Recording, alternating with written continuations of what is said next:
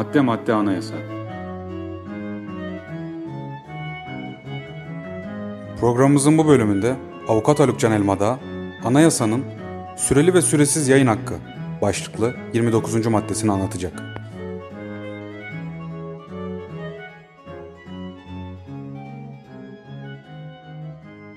Evet, yine basın hürriyetine ilişkin bir maddeyle karşınızdayız. Geçtiğimiz bölümde sevgili Gülten Kaya basın hürriyetinin düzenlendiği 28. maddeyi anlatmıştı. Bu bölümümüzde de süreli ve süresiz yayın hakkı başlıklı 29. maddeyi inceleyeceğiz. Yine her zaman olduğu gibi maddeyi okuyarak başlayalım. Süreli veya süresiz yayın önceden izin alma ve mali teminat yatırma şartına bağlanamaz.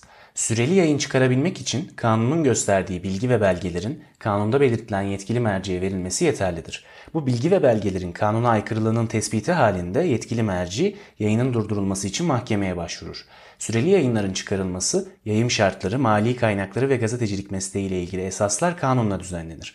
Kanun, haber, düşünce ve kanaatlerin serbest yayınlanmasını engelleyici veya zorlaştırıcı siyasal, ekonomik, mali ve teknik şartlar koyamaz. Süreli yayınlar, devletin ve diğer kamu tüzel kişilerinin veya bunlara bağlı kurumların araç ve imkanlarından eşitlik esasına göre yararlanır. Evet bir önceki maddede de süreli ve süresiz yayınlarla ilgili hükümler vardı. Eğer bir önceki bölümü dinlemediyseniz konuyu daha iyi anlayabilmek için size tavsiyem bir önceki bölümden başlamanız. Bu bölümde zaten çok uzun olmayacak tartışacağımız temel hususlar var. Ee, bazı temel ilkeler zaten önceki maddeyle yani basın özgürlüğünü düzenleyen maddeyle aynı diyebiliriz. Yine de temel bir giriş yapalım. Ee, şöyle demek lazım tabii ki iletişimin gerçekleşmesine aracılık eden kitle iletişim araçları içerisinde hiç şüphesiz basının önemi çok büyük.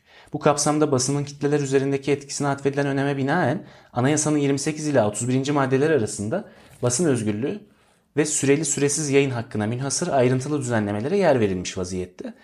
Basın özgürlüğü sadece düşüncelerin özgürce açıklanması anlamına gelmiyor. Bu özgürlüğün kullanılması için basın kuruluşlarının serbestçe kurulup işletilmesini zorunlu kılıyor. Bu tartışmaları bir önceki maddede detaylı bir şekilde yapmıştık zaten. Bu bölümde incelediğimiz anayasanın 29. maddesinde de süreli veya süresiz yayınların önceden izin alma ve mali teminat yatırma şartına bağlanamayacağı, süreli yayın çıkarabilmek için kanunun gösterdiği bilgi ve belgelerin kanunda belirtilen yetkili merciye verilmesinin yeterli olduğu hususları düzenlenmiş. Ee, şunu da atlamamak lazım. Süreli yayından kasıt dergi gazete gibi sürekli olarak yayınlanacağı öngörülen, sayı ve zaman bakımından ne kadar süreceği belli olmayan, belirli veya belirsiz sürelerle yayınlanan yayınlar. Süresiz yayında kitap gibi bir defalığına basılmış bulunan türler. Tabii ki birden fazla defa basılıyor genellikle fakat hani tek seferlik basıyorsun ve içerik aynı şekilde kalıyor. Bunu anlatmaya çalışıyor. Ee, şimdi 82 Anayasası döneminde gerçekleştirilen basın özgürlüğüne ilişkin hukuki düzenlemelere ve hükümet uygulamalarına baktığımız zaman geçmiş dönemlerden pek de farklı olmadığını söyleyebiliriz. İlk dönemlerde gerçekleştirilen gazeteci cinayetleri, sonrasında da önemli davalar sonucunda basın mensuplarının tutuklanması, daha yayınlanmamış eserlerin toplatılması şeklinde gerçekleşen olaylar ülkemizin zayıflarla dolu basın özgürlüğü karnesini daha da kötü hale getirmiştir.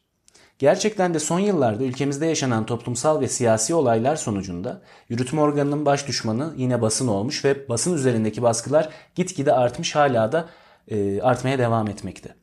Dünya çapında çok önemli internet siteleri olan Twitter ve YouTube son dönemlerde özellikle ekşi sözlük yasaklamalara maruz kalmış. Bu durumda dünya kamuoyunca oldukça fazla eleştirilmiştir. 1990 yılına dönersek eğer 90 yılı ülkemiz için basın özgürlüğü açısından kara bir yıl olarak tarihe geçmiş. Bundan da bahsetmeden geçmeyelim. Bir yıl içerisinde 49 gazete ve dergi hakkında 586 dava açılmış, 90 gazeteci tutuklanmış ya da gözaltına alınmış. Türkiye İnsan Hakları Vakfı 1990 yılını basın ihlalleri yılı olarak ilan etmiş. Aynı zamanda 90'lı yıllara gazeteci cinayetleri de damgasını vurmuş bildiğiniz üzere. Bu vesileyle bu yıllarda cinayete kurban giden başta Uğur Mumcu, Çetin Emeç, Turan Dursun, Onat Kutlar, Ahmet Taner Kışlalı ve nice gazetecimizi de anmış olalım. Sonraki yıllara geldiğimizde de özellikle kamuoyunda balyoz ve ergenekon olarak bilinen soruşturma ve davalar sonucunda basın özgürlüğü yeniden sert bir şekilde gündeme gelmiş. Reporters Without Borders e, sanırım sınırsız gazeteciler örgütü olarak çevirebiliriz bunu. 2011 yılında hazırladıkları basın özgürlüğü raporu e, bu konuda oldukça önemli. Bu raporu paylaşmak isterim. Raporda 2011 yılında ülkemizde 7 gazetecinin cezaevine gönderildiği, 60'tan fazla gazetecinin cezaevinde bulunduğu ve bunun da ülkemizi Avrupa'da en fazla gazeteciyi cezaevinde tutan ülke haline getirdiği 2011 yılında Türkiye'deki gazetecilerin yasal ve polisiye açısından geçmiş yıllara nazaran daha fazla zorluklarla karşılaştığı, resmi makamların ise haklılıklarını terörle mücadele kanunu ile savundukları ifade edilmiş. Ayrıca bu çalışmada ülkemiz 179 ülke arasından 148. sırada belirlenmiş ve son yıllardaki uzun süreli tutuklamalar, gazetecinin haber kaynaklarının küçümsenmesi, yasal olmayan gizli dinlemeler gibi nedenlerle Türkiye'nin basın özgürlüğü sıralamasında geriye düştüğü belirlenmiş. Freedom House ise e, özgürlük evi diye çevirebiliriz. 2011 yılına ait basın özgürlüğü raporunda Türkiye'ye 154 ülke arasında 112. sırada yer vermiş ve ülkemizi yarı özgür kategorisine değerlendirmiş. Son yıllarda yer alan basın özgürlüğü kısıtlamalarına bu noktada değinmeye gerek duymuyorum. Zira bunları zaten hepimiz an be an yaşıyoruz, bunlara maruz kalıyoruz. Bu noktada söylenmesi gereken şey şu, anayasal ilkelerin esas tutularak ne kanunlarla ne de diğer regülasyonlarla bu temel ilkelere aykırı pratikler geliştirilmemeli. Yoksa anayasal ilkelerin bir önemi kalmıyor. Çünkü anayasal ilkeleri görüyorsunuz. Anayasal ilkelerde çok temelden bir problem yok.